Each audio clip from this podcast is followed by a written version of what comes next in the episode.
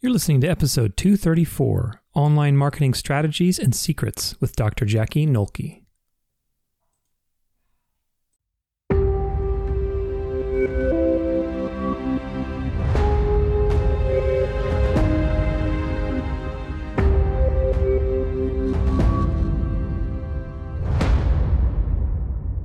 Um, I heard the saying, you know, feel the fear and do it anyway. And that really hit home with me because I was like, okay, I've got if I want to do the things I want to in life, I'm gonna have to feel the fear and do it anyway because like I'm scared.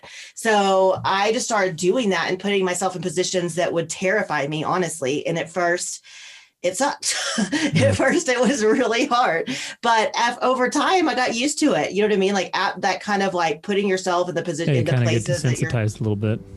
Exactly. That's exactly what happened. So, um, yeah, it was a combination of things, but really, um, I would say the most important were honesty, the gratitude, and putting myself in those positions that scared me.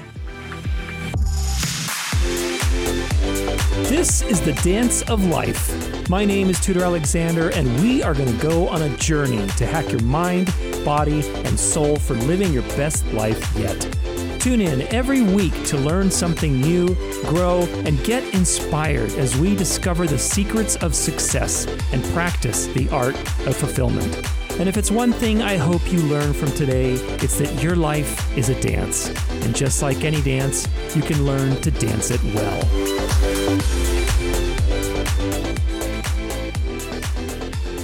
What's up, everybody? Welcome to the show another episode of the Dance of Life. My name is Tudor Alexander, and I will be your host. As always, thank you so much for joining me today.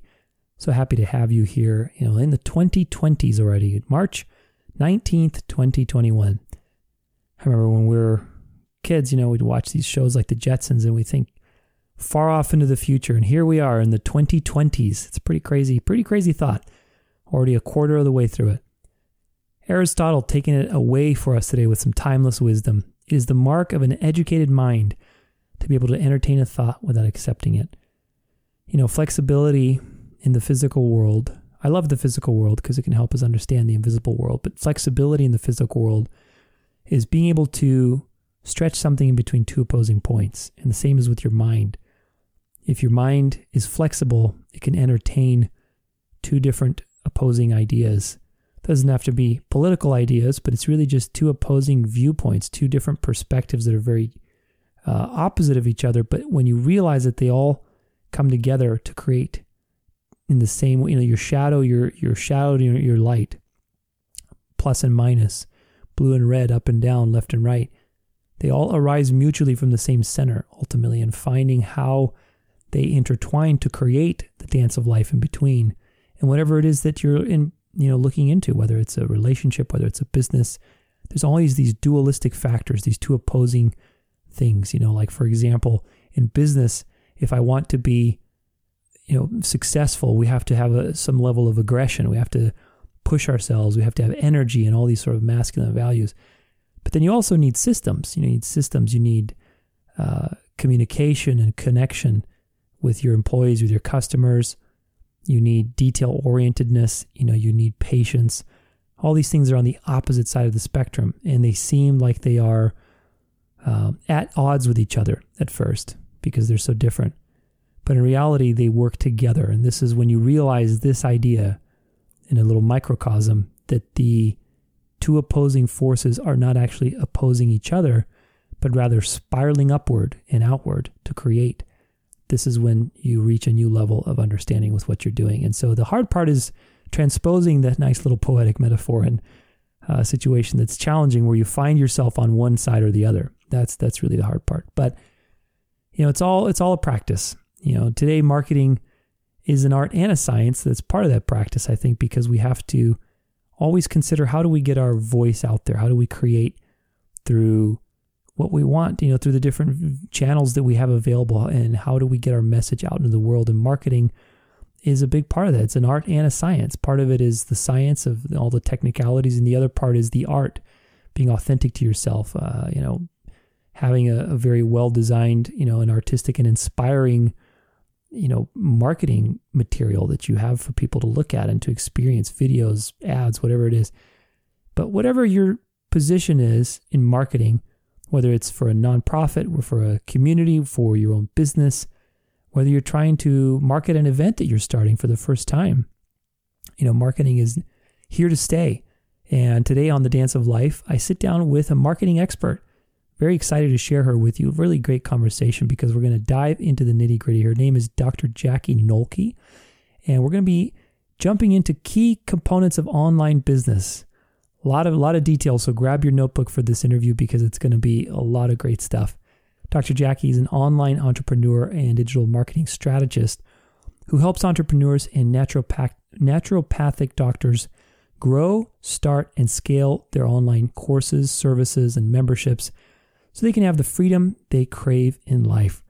She's also the founder and CEO of Grateful Ads, who helps brands grow their influence, define their voice, and scale their offers through innovative digital ads and sales funnels. Today, we're talking everything online marketing having to do with all the strategies and secrets that you should know and employ in your business. You know, online marketing is constantly changing. So I'm very happy to have Dr. Jackie uh, jump on the show with us and share her expertise because there's so many details to online marketing, and certainly uh, it can be a little overwhelming at first. But grab your notebook. You know, we're going to be jumping into everything having to do with ads, how to drive traffic, how to create a funnel, what an online course is all about, all these things that you probably have heard about, or maybe you're employing already. So if that's you, maybe uh, you know you're already down the road a little bit. You know, you can learn a few things. It's always it's always nice to review the principles. You know, I've, a lot of the things that we talk about in this interview, I've implemented in my business, but it's always really nice to review as well. It's like, oh yeah, you know, that is important. I mean, I forgot to do that, or maybe I can look at this again and see what I'm I might tweak this time based off of that conversation. So wherever you are in your own marketing journey, I hope this serves you. I hope it reminds you of both the dualistic, you know, aspect of marketing, the art and the science, and and wherever you happen to be a more proficient at. You know, some of us are more artsy than others, and some of us are more sciencey than others. So the key is just to always embrace your opposite and go from there. So I hope this uh, episode inspires you and educates you at the same time. If you want to get in touch with Dr. Jackie, uh, go to danceoflife.com slash podcast. This is episode 234. I'm going to put some links on there that might be of interest to you. One of them is a 20% off coupon at her uh, SheEO store. Very clever little name there. CEO.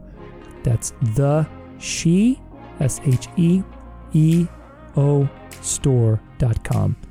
Uh, so you can use a coupon code podcast and you can get basically 20% off the SheEO store. She's got a lot of great stuff on there. And you can also stay in touch with her. But I'll put all the links in the show notes post for this. That's episode 234. And without further ado, let's do it. Online marketing strategies and secrets with Dr. Jackie Noelke.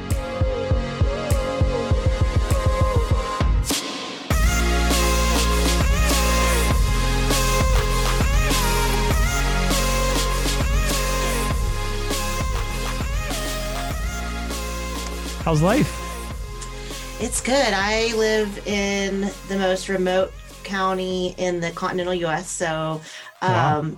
we're not as affected here by COVID and everything because it's so small. We live in a town of 400 and there's snow on the ground. We're surrounded by mountains. It's beautiful. So I can't wow. complain. where, where do you live? What county? Uh, Hinsdale County in Colorado. Wow. Interesting. Mm-hmm. Is that yeah. the northern part or more southern? What? It's southwest. Southwest. Mm-hmm. So. That's cool. I, you know, there's something really special about having a, a really intimate community. I, I went to school at a uh, like a private school. It was just like you know, 20 kids in a classroom for like eight years, mm-hmm. and like I'm still friends with one of my longest friends I've known for like 30 years was from that first grade when we met. you know, so it's yeah, you don't get that when you're in a busy city and you're just kind of running around. I mean, you you have that sense of community and intimacy. That's really cool. Yeah, for sure. We know everybody. so, so you're good. the go-to person there for marketing, I'm guessing. yeah, well, actually, I don't work with anyone locally. Um, I work. All my clients are you know online entrepreneurs and other right. places around the world um, interesting enough because people here don't really do marketing because it's yeah, you know right. if you have a business you try everyone knows what the businesses are um, but yeah it's kind of nice because i have my like online world where i have all my online contacts and you know friends colleagues all that kind of stuff and then i have my little small world here so it's like the best mm. of both So that's pretty cool. How, Where are you how long have you, how long have you been doing the uh, entrepreneur gig? Uh, six years, and I own three businesses. So I have Wow. a um, a marketing membership for doctors. I have a uh, I co-own a ad agency, and then we also, with my same business partner, we also just launched a, an e-commerce store for entrepreneurs. Oh, so cool.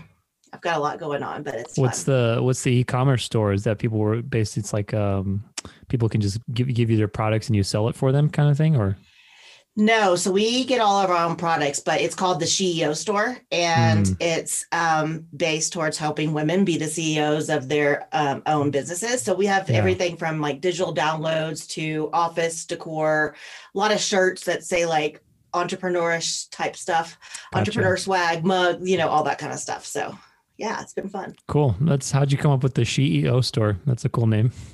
Yeah. Um, just thinking about we wanted to create something for women where it's a one-stop shop where they can get their stuff for their branding for you know uh, photos all that kind of stuff and um I just came to me one day. I was like, what about CEO? Because we're like thinking about different words with like CEO and things like Mm, that. yeah. So there's no like real cool backstory to it. But um, yeah, that's how it came about.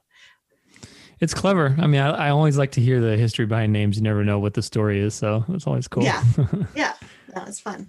How did you get into entrepreneurship? Were you always sort of like a a businessy type person? Were you the kid with a lemonade stand, or were you uh, kind of working a full time gig and then just kind of made the leap? Yeah, so definitely I don't I don't think I really was like that as a kid per se, but um once I got into I went to grad school for ed, um, early childhood education. And once I was in there, I really wanted to start a school. So that was like 11 years ago. And so I like put up a website and I was, you know, doing all these things. And um, this was in Austin, Texas. And I had a lot of interest. And then my husband and I actually decided to move. So that didn't pan out. But uh, that was kind of the first time I like had the entrepreneur bug. And I was like already Mm. online doing stuff, writing a blog. Um, I built my own website, all that kind of stuff. Um, not coding, but you know, with like a drag and drop. But um, yeah, but that's the first time I was like, I can actually do this. I can actually put something online and make money. So that's kind of when, you know, it got in, you know, something got in my head about it. And then I was a teacher and I actually started having really bad anxiety, like really, really bad anxiety. I was diagnosed with agoraphobia actually. And so a lot like of people think, of enclosed spaces, right? Yeah, it's like a lot of people think agoraphobia is like when you won't leave your house at all. I mean, that's kind of the, but that's kind of part of it. Like I would leave my house, but I was always looking for exits, like always looking for exits, always thinking of Hmm. like, okay, how am I going to get out of this situation? So it got really bad. And basically through that, I didn't want to have to go work as my teacher job anymore. So I started kind of dabbling online. And I also got really involved in personal development, like super Mhm. involved in it because I was, you know, wanting to get out of this. Like it was, I was getting my doctor at the time, and it was definitely like uh, getting in my way of succeeding and doing the things I wanted to do. So yeah, I dove super into personal development. I also, you know, was seeing a therapist, doctor. I was doing all the things, but through that, I started a personal development coaching program, and so that was my first online business. This was about six and a half years ago, and I was transparent about it. I said, you know, I'm going through this, and I'm going to take people along with me. So these are the tools that are helping me feel better, and I want to take you along with that. And you know, it did okay. I didn't make millions, but it did okay. But through that, and at the time, I was getting what graduating with my doctorate, I fell in love with the business side and the marketing and all of that. So that then trans, uh, I didn't then transitioned into having a marketing membership. Through that, uh, I fell in love with um, paid advertising. So that's how I started my agency. And Mhm. then the SheEO store kind of um, formed because we wanted to provide a service that had, you know, all these things for women entrepreneurs, but also because in our agency, we do a lot of Shopify builds, we do a lot of things. So we were already working in the e commerce sector. And so that's kind of how that came about as well, because we wanted to do it for ourselves as well. So that's kind of the, I have kind of a long story, but that's it. hey, everybody's got a good story. No, I, I like it. I mean, it's uh, especially with the anxiety part. I mean, everybody deals with that. I think to some degree in their life. Uh, and there's so many different flavors of anxiety. I mean, I used to have a panic attacks in college and they were just like debilitating. I mean, you mm-hmm. just can't, you know, do anything. It just hijacks your life, you know? So uh, I'm curious, like what, what did you find? Cause I think also a lot of entrepreneurs deal with anxiety, especially mm-hmm. again, everybody's going to deal with anxiety, but I think as an entrepreneur, because you have so much more stress and responsibility and it's all out in the open, it's gonna you're gonna find it really quick. Whatever that you're here to deal with, you're gonna find it really quick. So I think a lot of people can relate to that. So what was some things that really helped you uh, overcome your anxiety of of agoraphobia? Yeah, that's a great question. So it was, there's so many layers to it, but uh, one of the things was definitely a gratitude practice. So I still do this to this day. I pick a number every single day. When I see that number, I go into a state of gratitude. And mm-hmm. that transformed my life 100%. Um, also, meditation. Um, but then also, like, I went and, you know, I went to a naturopathic doctor and got a lot. My husband's a naturopathic doctor too, but I went to someone else, got all my labs run, um, all those kind of things, and really found that I was having trouble like detoxing things, like just, mm-hmm. you know, mm. in our environment, things like that. So once I was supporting that, that helped a lot too. So, and then also um, therapy. So it was a combination of so many different things and also pushing myself out of my comfort zone. So I really, um, I heard the saying, you know, feel the fear and do it anyway. And that really hit home with me because I was like, okay, I've got if I want to do the things I want to in life, I'm gonna have to feel the fear and do it anyway because like I'm scared. So I just started doing that and putting myself in positions that would terrify me, honestly. And at first, it sucked. at first, it was really hard, but over time, I got used to it. You know what I mean? Like at that kind of like putting yourself in the position, yeah, in the places that you're a little bit. Exactly. That's exactly what happened. So, um, yeah, it was a combination of things, but really, um, I would say the most important were honestly the gratitude and putting myself in those positions that scared me that finally feel like nothing now.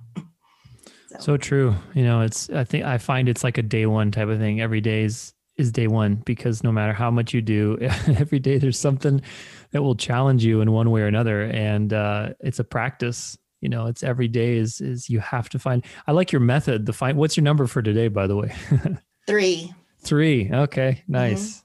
Yep. So if i hold up a number three with my fingers uh, then yeah. you have to find something you're grateful for. Yeah and i do it just quick. It's so it's habit now you know what i mean? Like i've been yeah, doing this for that's good. Years, it kind of snaps so you out of your your situation. Exactly exactly. I had somebody that i talked to recently and gosh, I'm having a hard time remembering who it was, but uh, they had a habit where they, the, when they see, or when they either when they leave the house or when they come in the house, like to to do like a gratitude practice, or when they see a tree or something that was like you're gonna see it anyway, so they kind of stacked it with that little habit. And so mm-hmm. it was a very interesting type of little like transition. Every time they would transition, either going out of the house or coming in the house, there's this little click. You know, it's like these little clicks that kind of um, snap you out of your mind because it's so easy, especially again in business and entrepreneurship and all the things that uh, we're talking about. It's so easy to run your mind on one thing and you're just running and running and running and running and you keep running. Mm-hmm. And at some point you you just inevitably become more ineffective because details will overwhelm you. So you have to be able to snap out of it and snap yourself out of it uh, with these little you know, I call them hacks, but I don't know. They're kind of timeless. They've been around for thousands of years. You know, we think we're so clever figuring it out. So yeah, no, yeah, exactly what you're saying. Because we get in, uh, I call it like squirrel brain a lot of times too, yeah. when you just have so many ideas and you're just like all over the place. If you don't take those moments to kind of slow down and um, just be present and think about what you're grateful for, not stressed about the future, not stressed about what you're going to do tomorrow in the business and this, that, and the other. It, it's it's transformational. It's changed my life for sure. How do you think that's helped you become better at marketing? Yeah, that's a great question. Um, okay, so a lot of marketing is it's both strategy and gut right because mm. especially at first when we put anything out like in advertising um, we've got to we're testing things. So we don't know, you know what I mean? At first, like honestly, you're testing. And so I would say definitely being able to like just having those moments of gratitude and those moments of being able to turn within have helped me also tune into my gut, trust my gut into what I'm going to do at the beginning of those campaigns because mm you know every account's different every offer is different um, and so although we have we kind of think we know what's going to work with each kind of with each um, uh, client. It's it's different every time. So i have to be able to trust my gut in that and also use that strategy. So it's a balance. So i'd say that.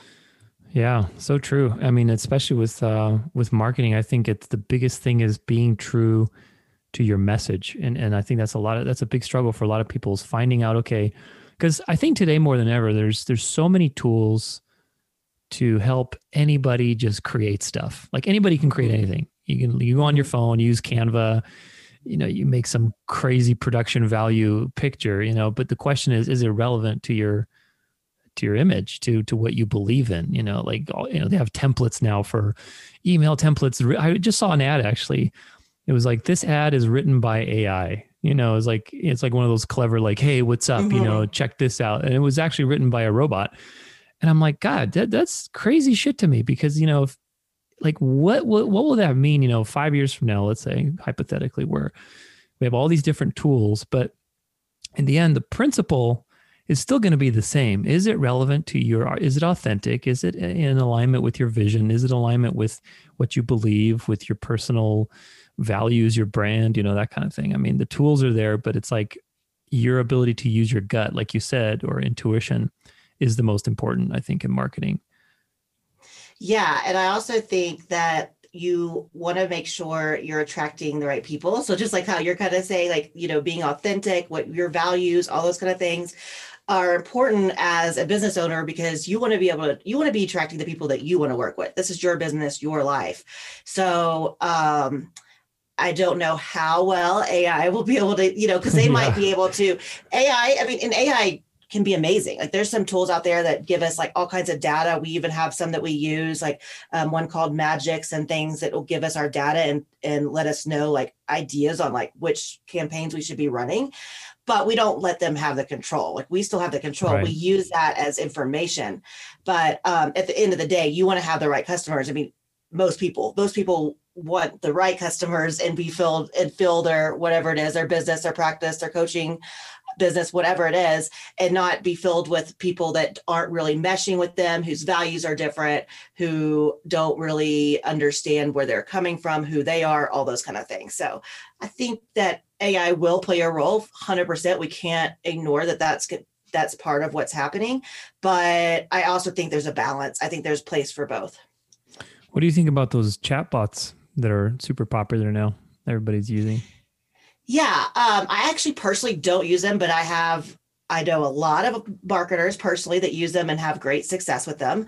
Um, I think that it actually is a good way to gather data on your customers. So you can obviously segment the information. You've written the information in mm. the hmm. first place. So that's in the back end. You're it's just kind of like like you uh, structure the conversation, campaign. right? Like you structure yeah. basically if they say this, then you know, go here, that type of thing.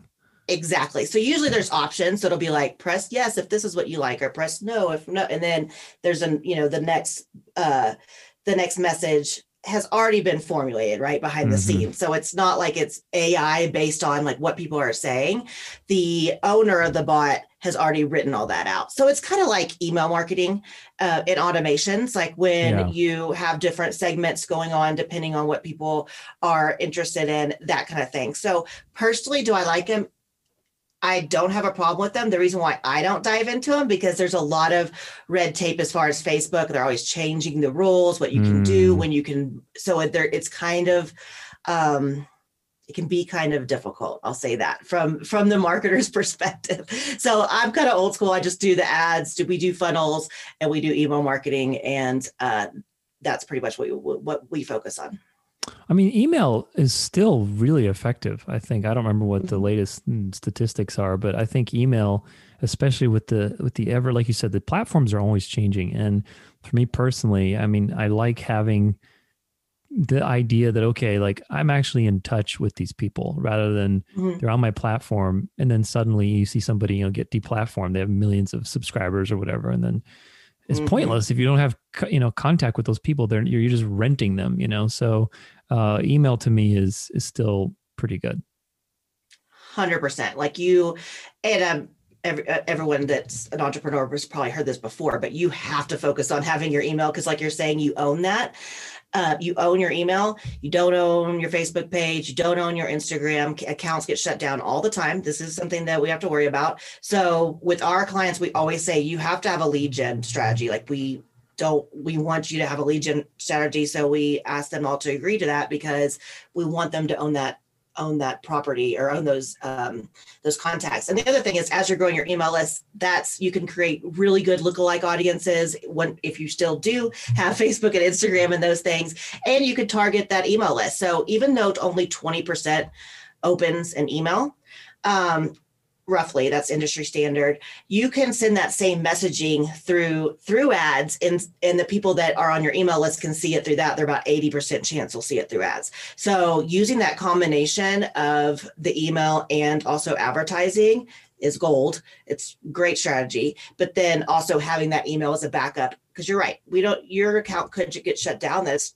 100% something that we have to be um, conscious of and aware of. So yeah, having those emails super important.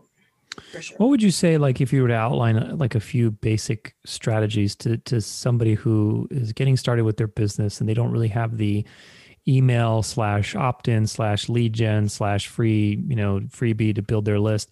What are some some just general good thoughts to consider in that d- department? How to create it? Yeah, great question. So it doesn't really matter as much how like beautiful it is, like created in Canva, like you were saying, and spending hours creating this um, freebie.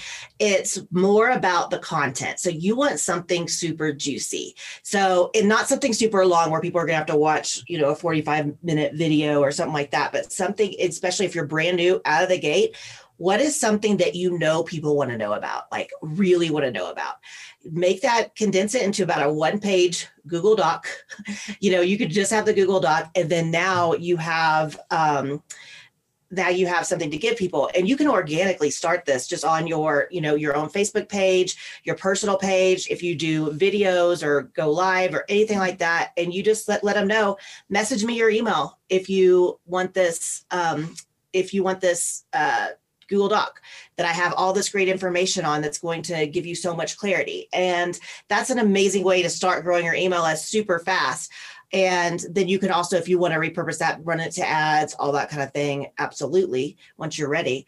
But um, yeah, I think people get stuck in the like in the design and what making it want to look, you know, a certain way and things like that. At the end of the day, people are going to give you your, their email because it's something they actually want. So sometimes people spend tons of time, you know, with the perfect opt-in page, the perfect quote unquote perfect, the perfect design yeah. and stuff like that. And they're not getting the they're not getting the conversions they want. Well, it's because people don't really want that information. You know what I mean? Like you have to have something that people actually want. Start with that. And um, that will help you scale for sure. What I mean, uh, I remember seeing on Facebook that you can now. I saw some live stream that a guy was doing, and he somehow connected his opt-in to the live stream or something. Maybe he just posted the link for people to basically click. Like it was the first comment on the live stream, you know, and he would do live streams all the time. And so people would click on the link and you could go sign up for his email list. But you know, mm-hmm. that's that was a clever thing I thought was to basically use your if you have a good live audience on Facebook to use your link for your opt-in, just put it, you know, right in the first comment and then people can just go there. Yeah, absolutely. So like you don't it, it's starting out like if you're brand new, right? You're probably not going to start out with ads because you yeah. know that's an investment things like that but you absolutely should be you know growing your list that's a perfect way even on your uh, personal page don't make it you know you don't want to go against terms of service with Facebook, so it can't be super selly. That's why, or you know, sales focused. But that's why you're teaching something, and just like, hey, message me if you want. I have this document that outlines all this for you. Message me if you want it, and that's how you can start growing that email list right away, hmm. without an opt-in page, without anything. You know, without a website, nothing. So ads are interesting. I mean, I've I've had a few that were great, and I've had just ones that I've wasted so much money on. mm-hmm, mm-hmm. It's it's sometimes it feels like gambling. But what is it? What has been for you like the some examples of successful um, opt-ins that maybe you have run on ads and help people scale? Like some topics, like what were some things that people created that were really successful to generate uh, an email list, and then they, they could even advertise with those opt-ins and get people to opt in and basically uh, give them their email. Yeah. So what's actually working really well right now, instead of positioning opt-ins as a freebie, in our agency, we're having our clients position them as a hundred percent off. So, mm. and there's something super juicy. It's like one of them is a seven-figure course planner. So, and that's regular $97, but it's running right now at the 100% off coupon. So that is getting like 60 cent leads in the B2B space, which is insane. But mm. I think the positioning, first of all, it's something really juicy because it's a play like something that people can put into action and plan out their course a super successful course and um, so it's something people want so that's the one thing is we know people want this um, and the second thing is it it will go back to 97 eventually but it's like right now it's at 100% off so there's there always needs to be a sense of urgency of course and um, i think people have gotten a little fatigued by like the freebies um, yeah. over time you know i mean and so um, having that like 100% off it does something uh, different psychologically and mm-hmm. so that's working really well but again finding something super juicy and gen should be so important to every business. And that's the thing. I think a lot of times people don't understand um, how much they need to invest in lead gen how much it's going to cost all these things. But um, you know that's again that's getting 60 cent uh, conversions which is amazing because yeah, usually in the b2b space it's five to seven dollars. So um, yeah. You were using facebook ads for that? Facebook and instagram. We still have that ad still yeah. running right now. It's been running for a little bit over a month and it hasn't fatigued and hasn't like we're like and so once when we have a winning ad like that we don't touch it. We can scale it if we want. So if we want to scale it we'll copy the campaign. So we'll just make yeah. a copy of the, the whole campaign and scale it that way. Um, but we it's doing so well that we're like we're not going to touch this. We're going to let it you know keep running. We you know obviously check the kpis every day and just see how it's doing but it's been outperforming almost all the other ads we have right now but i think it's because of the like the juiciness it's 100% off. People can see right there the original price was $97 it's um, giving people the um, the idea that they can have like a formula or structure to create a course that's going to be super successful. Um, and it's a it's a steal for it's worth way more than a hundred i mean than zero dollars yeah. obviously. But um yeah it's doing it's doing amazing so, and when you when you have these, let's say this particular ad, and somebody clicks on it, do they go to like where do they go? Is it a ClickFunnels page? Is it like a leads pages? Like what do you use? Yeah, so this is actually in Shopify. So this is a little mm. different, but it goes directly to the uh, the product page, which has where they can check out. But what's great about this too is so we're not only getting their emails, we're getting their addresses, their full names. In many instances, it's optional put the phone number, but in many instances, they're putting their phone number even um, to check out, which normally like you normally want to say on a regular like ClickFunnels or Leadpages or something like that, the least information you have to ask for them possible, you're going to get the the higher opt-in rate. Right. But because the way this is structured and people can tell it's a normal like checkout type process, they're willing to put in their information mm-hmm. and mm. yeah, still get the the zero dollar planner. So do you use been, the text? Do you use uh, the phone number for like text uh, messages and stuff? Or do you? Yep, text marketing. Yeah. Mm-hmm. So um, with the Shopify store, so anytime there's a sell, sale or promotion or anything like that, we can use our SMS text mar- text message marketing, um, tongue twister. Um, and we're also emailing them as well. So they're also getting that email marketing. So, and they're seeing that the retargeting ads, meaning that like anybody that goes on to the sales page or anywhere on the site gets retargeting ads in their feed as well. So you're top of mind. Like that's the biggest thing I would say in advertising is to stay relevant and stay top of mind. So, you know, have your retargeting ads, uh, switch them up a little bit. Don't just run the same retargeting ad over and over again. People are going to get they're going to get fatigued with that. Have different um, ads up, but make sure everyone that's interacted with you is seeing your stuff. And you can even nurture people through like video, same kind of educational content you'd put out on like your Facebook page or Instagram that's not like a hard, you know, call to action. Those are great for ads too, because those ads are cheap. So you can run video view ads to your warm audience for really inexpensive that is and you're staying on top of their mind. They're thinking you're the go-to person for whatever your niche is. Uh, so that's just a couple ways that we use advertising to really nurture the customers, basically, and keep them in um, in the funnel.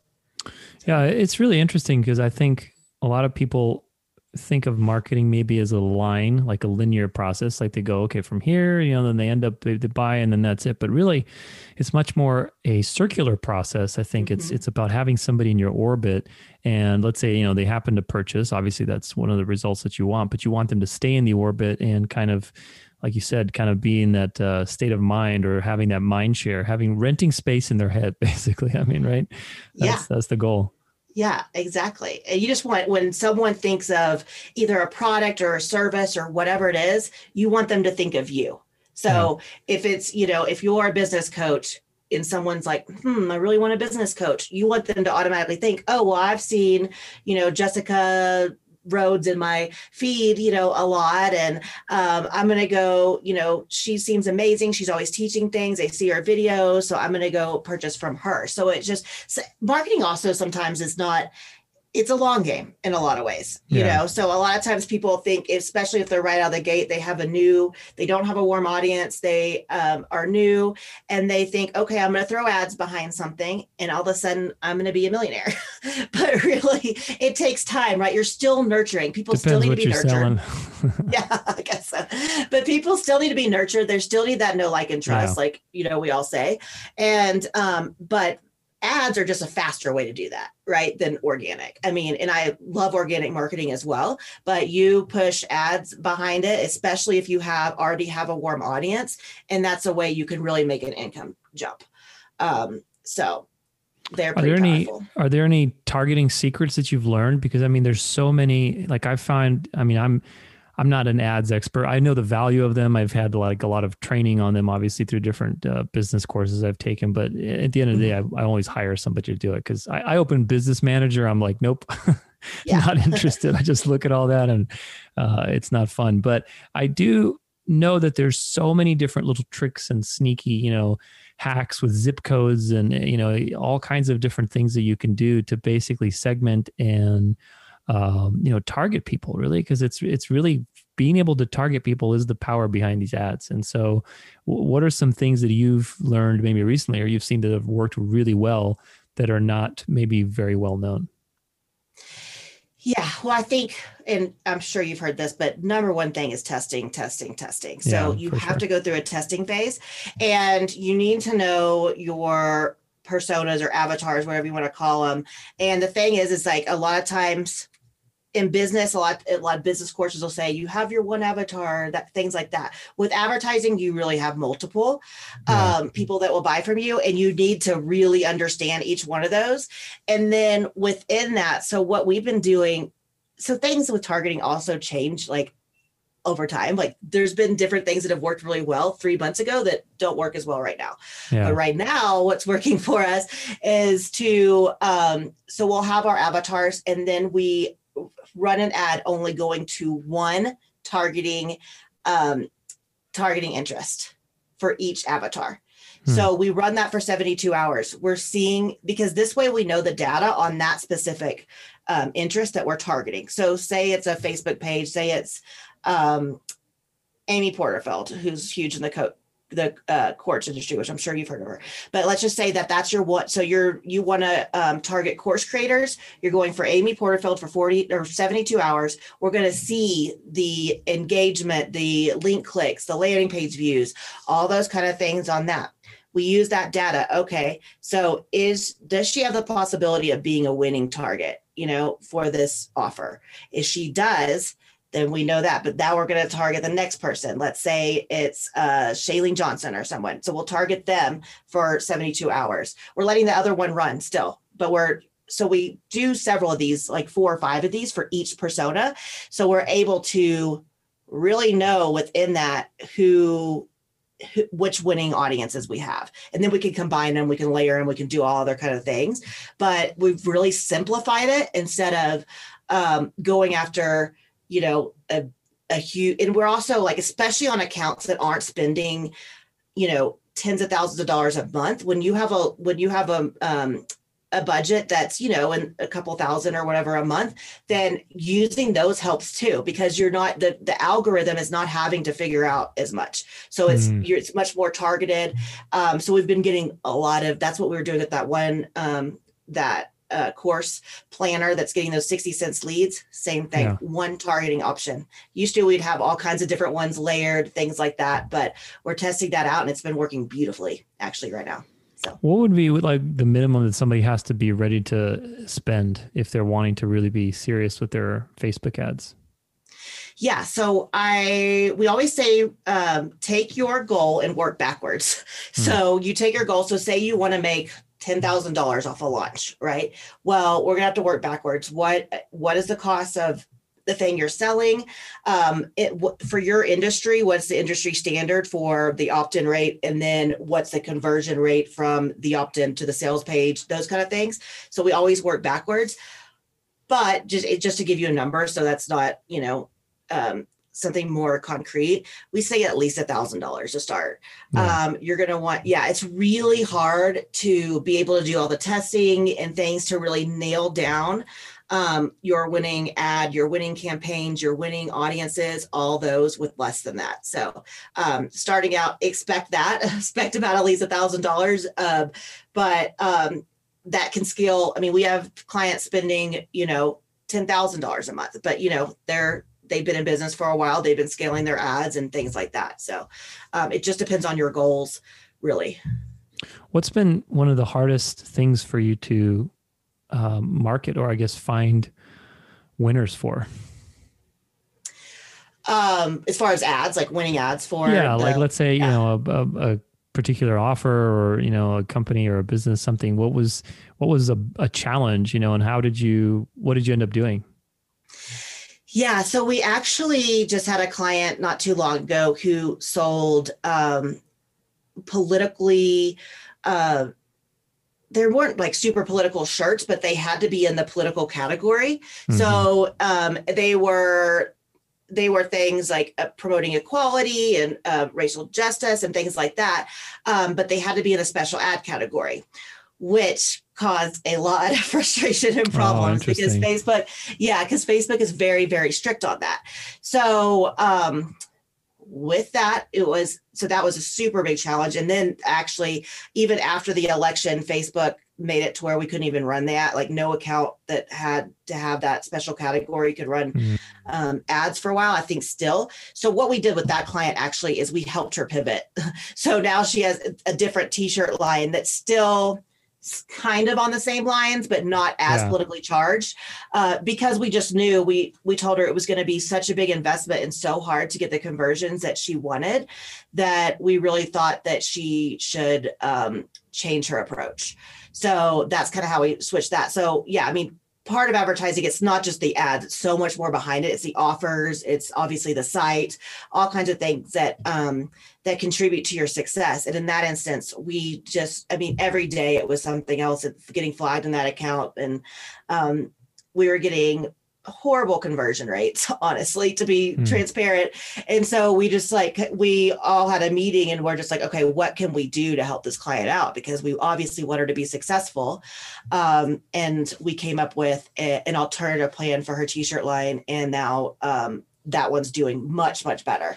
But yeah it's just um, so that is one thing to be aware of. If you are if you have to run ads in a special category that could cause you some challenges for sure. So just be aware of that that's really interesting. I mean, so basically, she was a political ad. That's basically, that's but she wasn't. Yeah. yeah. she had to be in that category. She wasn't a tied tied to any um, politician or anything. But since mm-hmm. her T-shirts had a um, social justice message, it's had to be ran like Facebook yeah. will flag it and say this has to be ran under special category, which then opened up so many issues and challenges. And so now we just we tweak things a little bit so it's not as politically charged. and now she's able to run those with success. And and they just weren't getting the conversions either. I think people were were tired of it. You know what i mean? I don't know. But um and it also facebook wasn't feeding them out the way they should be fed out that kind of thing. Really high cpms meaning the um, number of you probably know this but the number of every thousand people that see it things like that so once we made that switch and got her out of that category things went back to normal for her. so we're very thankful for that because that was that was quite stressful that account. Yeah, that's crazy. I mean, it just reminds me of so many different uh, considerations with Facebook ads. You know, especially it's it's a details game, and the details are always changing because they're you know updating the platforms and things. And um, you know, it's it's an interesting game. That's why I think you have to hire somebody. You know, unless Mhm. you're like super passionate about it. But I, I don't think you know, as an entrepreneur, that you have the time to really dedicate to you know this this ever changing storm matrix of of constant new rules i mean i i feel like i have to spend my time on creating and like planning and and you know creating the content creating new courses whatever i'm going to be selling uh or working obviously and it's like there's so much there's so many details there's so many things to learn with facebook ads and uh, well ever advertising in general that uh, it really pulls you away. I don't think you can do both to be an entrepreneur and to focus on marketing and advertising. Yeah, I mean the updates alone are yeah intense and, and like frequent. oh They're now the image frequent. size is this for your you know uh, whatever facebook page so your old image looks like crap i mean it's like god damn it you have to change it Yeah, well, just finding something as simple as like the pixel, right? I mean, they'll Yeah. change that into where people can find it. But we, uh, because we're an agency, we're in agency groups with, you know, we know other agency owners, so we kind of work together as far as the updates. And so we'll kind of, you know, we'll send out an alert saying, "Hey, there's a new update today," because they don't announce it either. You don't get like a an email on your phone saying, "Hey, there's just been these updates. Mm. where it is." You basically find it out as you're in there working at working on something stops account working yeah and all of a sudden something's not where it was yesterday and you're like okay and that. but thankfully we have a network of other advertisers that we can um, all support each other because that makes it so much easier instead of having to figure it out on your own all the time for sure what what do you think are some of the biggest mistakes you see people making with facebook ads Yeah. Okay. So the fir- one is not testing and just throwing something up and just thinking and then being like, oh, Facebook ads don't work. I had one ad running, one audience, the same copy, the same image, and it's a complete flop. So if you if you have never run an ad before and you did run one and it became super successful, you are one in a million.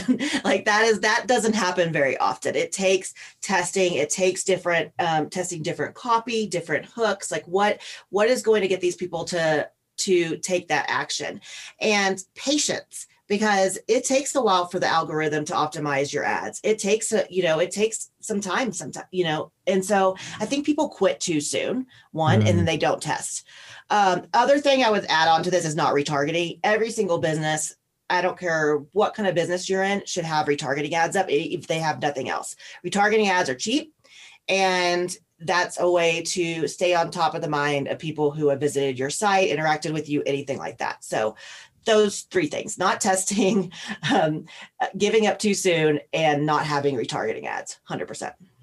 What are like with retargeting ads because i think those are super interesting every time i go anywhere i end up going back on facebook i get retargeted so Mhm. it's like okay somebody was listening right yeah. but i mean what are what are they for people that don't know what they are and how do you set them up like what are some main points about retargeting ads Yeah. So it depends on like where what your goal is. So let's just so let's say you're in the middle of a launch and you have a course you're trying to sell.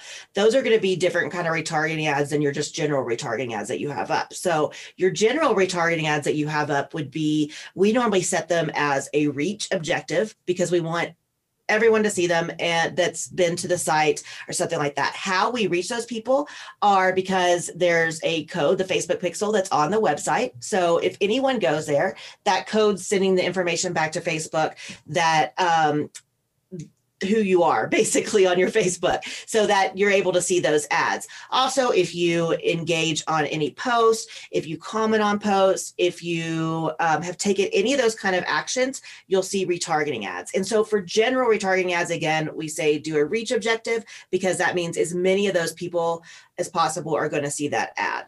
Now, if you're in a launch, we do it a little differently. We have both the general um, retargeting ads up, but we also have conversion ads retargeting that same warm audience as well because we want because um, Facebook to definitely show the ads to the people that are likely to convert. So then you have both of them. But basically, how it works is you go visit a site, your information is tracked, and the that information is sent back to the Facebook advertising platform. And then those ads are already set up to go out to those people. And so they go out automatically.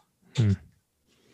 No, that's brilliant. I mean, especially for even for using advertisement in a way that isn't necessarily selling things, but just mm-hmm. keeping keeping that reminder. I think that's that's so effective. Just having that branding, like with Coca Cola, you know, I just use Coca Cola as an example, but it's like you always think of Christmas and Coke. You know, mm-hmm. I even don't drink Coca Cola, but you always have those polar bears or the you know Santa Claus with a Coke. It's just they've done so much work with those giant billboards to just let you know, like, hey, by the way, Christmas means Coke. They're not necessarily saying, hey, come here and buy this for you know this price. They're just basically affirming that they exist in your mind. Exactly. And that, I think that is another, that's a great point that you just made because a lot of people think that they're, they only expect like maybe they come talk to us when um, they're interested in ads and we tell them you know it's not just about the conversions like running conversion ads. Like we want we need to run all different kinds of ads to nurture those people. So you do make more conversions in the long term but it is like you were saying like nurturing letting people know who you are that kind of thing. And um, so it's not just always a hard cta a. Lot of times yeah. it's just informational which works really well. Do you use um like YouTube, Google, and LinkedIn at all for ads? So we use Google, but not. I, we're right now we're not using YouTube or LinkedIn, and we only use Google with a few clients. It's not. Uh, full transparency, it's not our specialty. But yeah. um, if a client really wants to put some up, we know how to do it. Um, you know, and we'll we're transparent about that. We say, you know, this is not our specialty, but we do know how to do it. We do know how to put up a basic search, you know, keyword ad. So, um, what's the difference between all those? Like, what's between Google, YouTube, LinkedIn, and then Facebook and Instagram? Like, what would be the advantage or reason you would go with one or the other? Yeah. So, the good thing about Facebook and Instagram is we, the targeting capabilities are the best out there as far as like what you can target and the data you get about your targeting, all that kind of stuff hands down best on Facebook and Instagram. Also, really good for uh, retargeting as far as you know being able to show up in people's um, feeds in different ways, like we were just talking. So maybe you have a video, educational video that's showing up. Then you have another ad that is more of a hard call to action, sending them to the website. Uh, maybe you have um, a like a behind the scenes type of like this is who we are type video that kind of thing with google I mean, you could do that on YouTube too, but you're not as likely to be seen by the same people because people are searching different things. They might they're the um the user experience is a little different, right? People go yeah. on to YouTube, they're going on to watch a specific thing and then they get off usually. Um, with Facebook, it's a lot of scrolling. So you have that, it's a different kind of um, real estate, really. You have more real estate on there to show up in people's things. LinkedIn, mm. I hmm. can't really speak on because I don't really know. I haven't even dipped my toes into LinkedIn advertising. I heard it's and expensive, then, but it could be good yeah. if you kind of know what you're doing, I guess. But yeah, one of my really good um, agency friends is actually doing. It. This is so interesting. She's actually testing out all the different platforms right now, like with her own ads, and so she's um, doing a big case study and all that, which she'll give me when it's done. But I can't That's wait cool. to see it, just to see like the difference in um, lead cost, all that kind of stuff. And she did. She's been giving me updates, and she said LinkedIn is by far the most expensive right now. So mm. that's just interesting. Um, and Oh, and then Google also is amazing for search ads. If someone wants to search, start searching, you know, because they're already looking for that. So that comes yeah. in very handy for those items that you know people will look for. So it works really good for especially product based businesses when someone's searching for you know a trash can or whatever they're searching for to come up in that google shop which you can um, you can have that as far as your search as well so there's different you know there's different reasons to use both i do think that a combination of google and facebook work really well and um, also my understanding is that youtube is really good for um, high end sales so it's Yeah. more expensive to run them but if so if you have a high end program that youtube is a good platform for that Yeah, I see. Uh, you know, obviously, like people like Tai Lopez and stuff, always Mhm, running ads where they basically hook people into a free webinar, which actually isn't Mhm. free. You're actually paying, I think, like forty bucks to reserve your spot. But then once you're in the webinar, it's you know, it's like a five k, ten k type of deal. So hmm it ends up. I mean, even just from registrations, I imagine if there's hundred people that register, you know, for your webinar that's supposedly supposed to be free, you know, you're still making some money back on your YouTube advertisement. So. right yeah Well, you know, you mentioned courses earlier, and I want to touch on those because I think that's that's such a big opportunity, um, especially in the future. Now, everybody's. I think education is shifting. I think people are, you know, going to be at home more, obviously, and regardless, you know, what happens in the future, I think just people are have been able to adapt to a more being at home type of model, and even education itself, like high school and college. I mean, things are just I think they're just going to change. I think people are just going to go online to learn most of the things they want to learn. If they want to be an entrepreneur, if they want to have some sort of specialty training, a lot of that's going to be online. And so education and course creation, I think, is is a huge opportunity. So why would someone want to create an online course? You know, how do you create a course? What are the costs involved? You know, once you get it done, like how do you kind of launch it? Like there's a lot in that group of questions I asked you, but you know, basically somebody who uh, isn't familiar with that, like kind of walk them through that process. yeah if you are if you have more knowledge than pretty much anyone in any subject you can create a course. So all you need to be is like a couple steps ahead of someone. So let's just say you're um, a teacher right? And right now so many um, parents are homeschooling and all that. Well you could teach parents you know how to teach their kids while they're at home. Something Mhm. like that. Something you pick something you already know and a lot of people think well i don't really i don't know anything that other people don't that's not true every single person knows you know things that other people don't so pick something you already know especially when you're starting out and um, the least expensive way to do it i mean as far as I can give you tools. So you can do MemberVault, which is an amazing platform. Um, you can do that for uh, I'm pretty sure they still have it where you can have your first hundred free. If not, it's super cheap. And then you could also use like MailerLite for your email and landing page, um, that kind of thing. So that's very expensive. You can get Member it set Vault up. For, is like a hosting platform for courses. yes, yep, for courses and memberships, and it is very inexpensive and it's amazing. Um, How, do, how would you compare it to like Thinkific or Kartra? Yeah. So, um, okay. So Kartra is more all in one because they have like the sales funnels, all that kind of stuff. Right. MemberVault is just the course platform, but it's I there as far as the design and the um, the ease of using it from a consumer's perspective, MemberVault's way cleaner from the um, course perspective. I like Thinkific a lot too, but Thinkific's more of a um, investment than MemberVault. And Yeah. MemberVaults, I mean, they're a really cool company. Um, so, anyways, if you want to do it like super cheap, you could go MemberVault, set something up on like MailerLite, do that almost for free. So you could have that, you know, almost for free. Start like that. Then start selling it. Well, map out the main things that people might need to know and don't overcomplicate it. Don't make something, you know, this is not someone getting their dissertation and how to teach it. You know, people don't have a lot of time. A lot of times people oh, like put so much into something, no one ever finishes it. And um and then you know you want people to finish your product and you want people to get something out of it and get results that's how you're going to get uh, recognition for it that's how people are going to tell their friends and so on and so forth but sell it organically first so you know whether that's talking you know talking about it on your personal facebook page whether that's going on podcasts um, things like that sell it organically. And then once you've proven that you that it can sell then you can put ads behind it. But um, that's the general if i had to say it real quick how to create a course. Yeah. but um, yeah but i mean it, honestly like i definitely predict there's going to be you know a huge influx of online entrepreneurs in the next couple years because of COVID, our current times. A lot of, unfortunately, people have lost their jobs or people just don't want to go back now that they're used to being home. Um, a lot of different circumstances, but there it's it's not oversaturated. There's still so many opportunities. So anybody thinking about getting into it, get into it, sell some courses.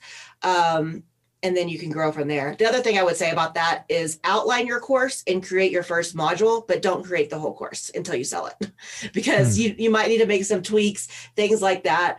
Um, and you could do it what we call drip, meaning they're going to get, you know, week one, they'll get module one, week two, they get module two, and so on and so forth. So, you know, if someone buys it, you have a week to make that second module. So that also gives you some motivation and to um, get things done. But uh, the last thing you want to do is spend – you know, tons of time on something that's not going to sell. So make sure it's going to sell before you put everything into it. Yeah. I mean, courses, especially the production value, if you add up, you know, let's say you hire a videographer and you, you know, you record several days. I had a course that I recorded, I think four days straight. It was like 10 hours a day.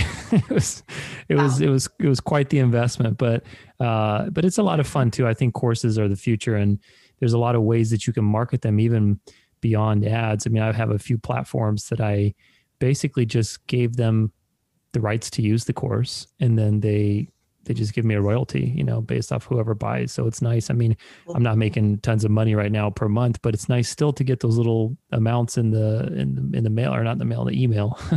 Yeah. and and so like, wow, you know, I made some money without having to be there. That's pretty awesome. Yeah, it's it's great. Yeah, and there's uh, such a market for it. Like you said, everyone's learning online now. So it's the time. You know, the courses are, I think, part of a greater scheme of things. And when you when you drive somebody to a course, like how do you do you sell it as a product on your website? Do you have it like what's kind of how do you price it? You know, where in the scheme of the marketing funnel or you know wheel let's say the orbit right how, how do you place it where do you place it and how do you judge the price for a course yeah, that's a great question. And um, there's so many different things that go into that. So yeah. it's going to depend on one, like, the, are you involved at all? Is there accountability? Is there any kind of like one on one action or group action? That kind of thing. Obviously, that raises the price of any course. Um, if there's not, you could still sometimes have high end courses depending on the subject matter. So if it's something like Facebook ads, a lot of times you can charge more for that, right? Because people are really wanting to learn them and they know at the end of the day if they master facebook ads that'll bring more money into their into their life. So things like that you can charge more for. Um, also you can charge more if you're more known which you can become more known fast again with facebook ads through the nurturing we do and all that kind of thing. But as far as uh, where to put them in the funnel again that's going to depend on the pricing. So if it's more high end you're 100% going to want to have a webinar um, to sell it um, or or challenge something to where people are going to get to know you hear your voice know what you're talking about before asking them to make that investment. Because it's very rare that you'll have just a sales page for something you know 997 and up. It's going to need to be mainly um, through a webinar or a challenge. Uh, something lower end if we're talking you know couple anything 300 under um, you can sell that right on the sales page. Yeah. And so a lot of times what works well is I'm sure you've heard of like the tripwire. So this is they they go to your opt-in again, very juicy opt-in that people really want, that people are willing to put their name and email. Then it goes directly to a sales page. You give them an incentive for buying that course right away. So that's the one-time offer there's a countdown. Why do they need to buy that right now? Well, normally it's $500. Today you get it for 297.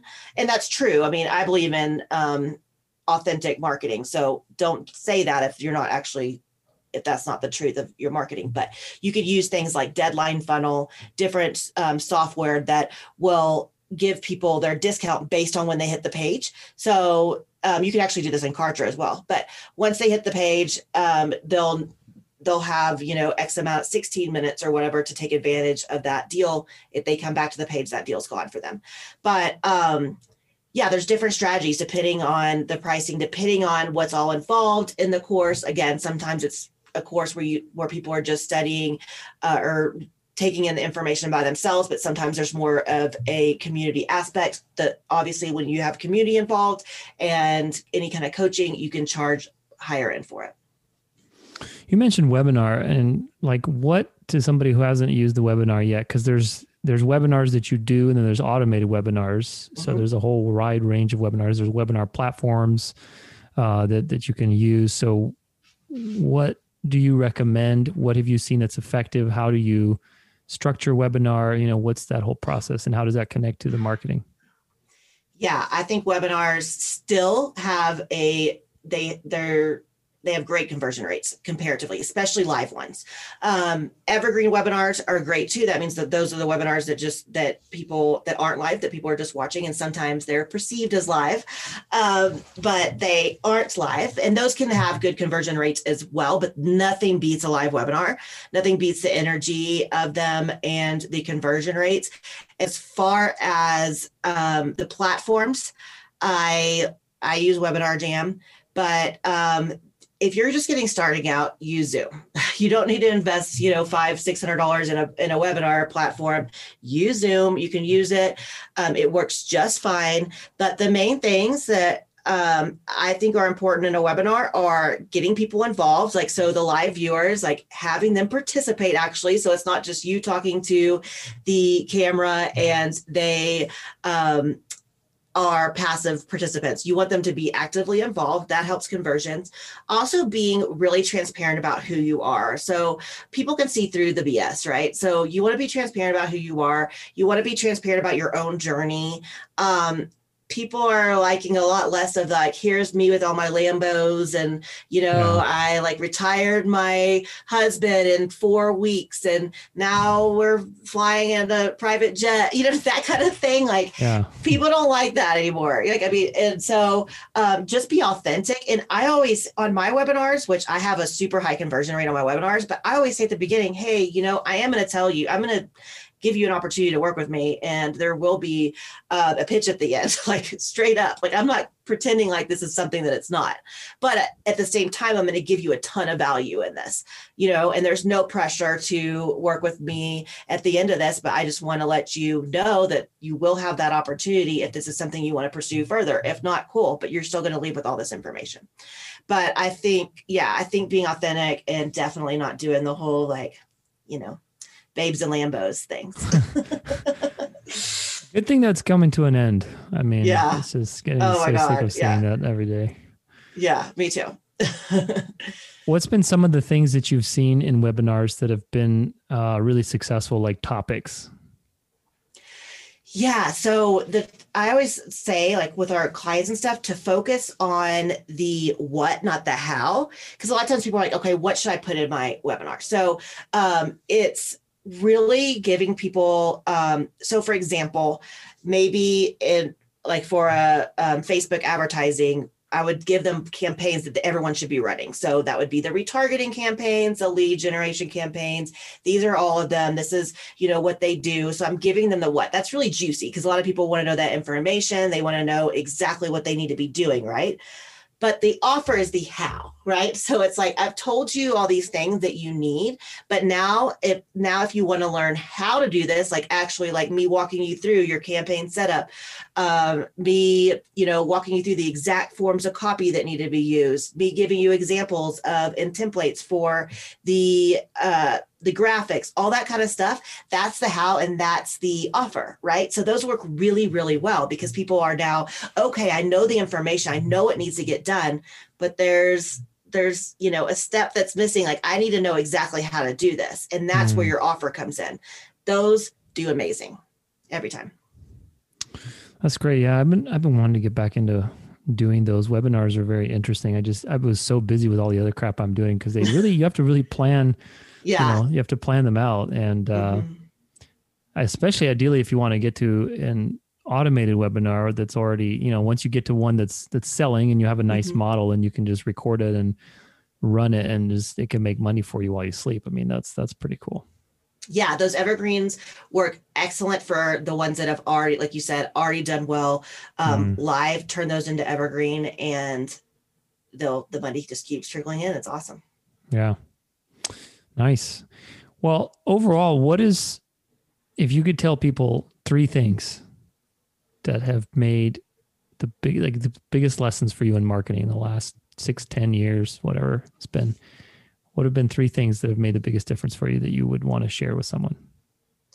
Yeah, I think definitely one is knowing who you are as the um, the owner and being transparent and being authentic. Because again especially it used to five years ago you could the all the like you know we are talking about the lambos that kind of thing um, was working but it doesn't work anymore. So just be yourself be authentic and people like it when you're vulnerable. So um, being vulnerable even in your ads your messaging that is okay. It's okay and actually um, beneficial to be vulnerable. So that's one thing. Second thing is 100% the testing. Like i cannot emphasize that enough. You have to test your audiences your creative your copy um, and your offer. So sometimes you'll want to make tweaks on your landing page. Um, maybe you want to change up your pricing. Maybe you want to add a different bonus or change a bonus or you know there's so many different things that can happen. And um, the third thing is definitely um, taking time for gratitude and this goes for my marketing and for everything else my ad agency is actually is grateful ads um, so gratitude is such a big part of everything i do and it it's changed my life so um, definitely having that gratitude practice is going to help you no matter what you're doing in business 100% Nice. What are you most grateful for today? Yeah. Um, oh, I'm th- I'm grateful for so many things, but I'm definitely grateful for the opportunity to share my message and to you know be on podcast. This is my uh, this year. My goal was to be on 52 podcasts. This month I've been on 10. So wow. I'm gonna smash that goal, I think. But uh, I'm just thankful that like you invited me on. That you know we're having this conversation. I love talking with other entrepreneurs, and just to have this opportunity, uh, especially during these times, is amazing. And to have businesses that are running, and I'm just I feel extremely fortunate.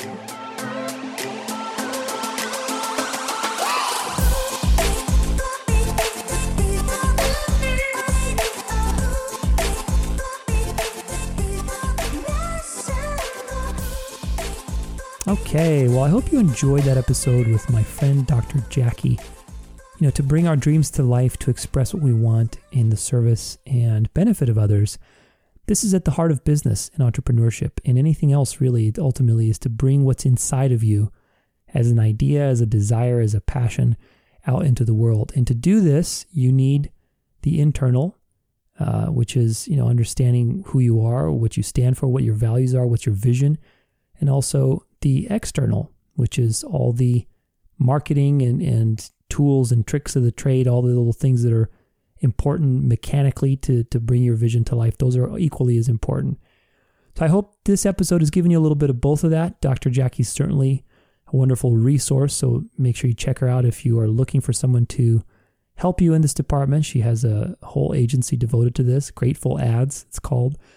And I'll post some links through the show notes of this. Again, this is episode 234, and it's going to be on the danceoflife.com slash podcast blog where I'm going to be posting the show notes there. And you can get 20% off her SheEO store with coupon code podcast. So make sure you check that out. If this episode has inspired you, has taught you something, make sure you share it with your friends, anybody in your life that may benefit from this. A lot of details in this one. So great, great resource for anybody that has a business or that's looking to maybe grow their business or take it to the next level with advertising or maybe hiring an agency. It's a great resource. Let's not forget our quote from Aristotle all the way back, who knows how many years ago, right? 2,000, 3,000 years ago. It is the mark of an educated mind to be able to entertain a thought without accepting it. You know, and in many ways, you could say that it, to be creative is to be able to entertain thoughts without necessarily committing to it. It's allowing your mind to be open and trying different things on, trying them on, you know, like a like a piece of clothing, but not necessarily committing to it, but trying it on. Keeping an open mind, try different things, see what happens. You know, marketing and getting your vision out into the world is very much a game of trial and error. it's a lot of throwing spaghetti at the wall and seeing what sticks. But I hope that this episode has given you a few more tools to throw that spaghetti at the wall and evaluate how, how it sticks and how for how long, right? Thank you so much for listening. Hope you have an awesome rest of your day. Tune in on Tuesday for a little Transformation Tuesday with three limiting beliefs to let go of in 2021. On Friday, I interview career and success coach Aaron Urban on how to unlock your full potential in your career, in your entrepreneurial business, and whatever endeavor you happen to be. We're going to be talking about limiting beliefs and how to create successful habits to really unlock the success that you deserve. So make sure you tune in and share it with your friends. Until then, have an amazing rest of your weekend. And remember that life is a dance. So go out there and dance it well.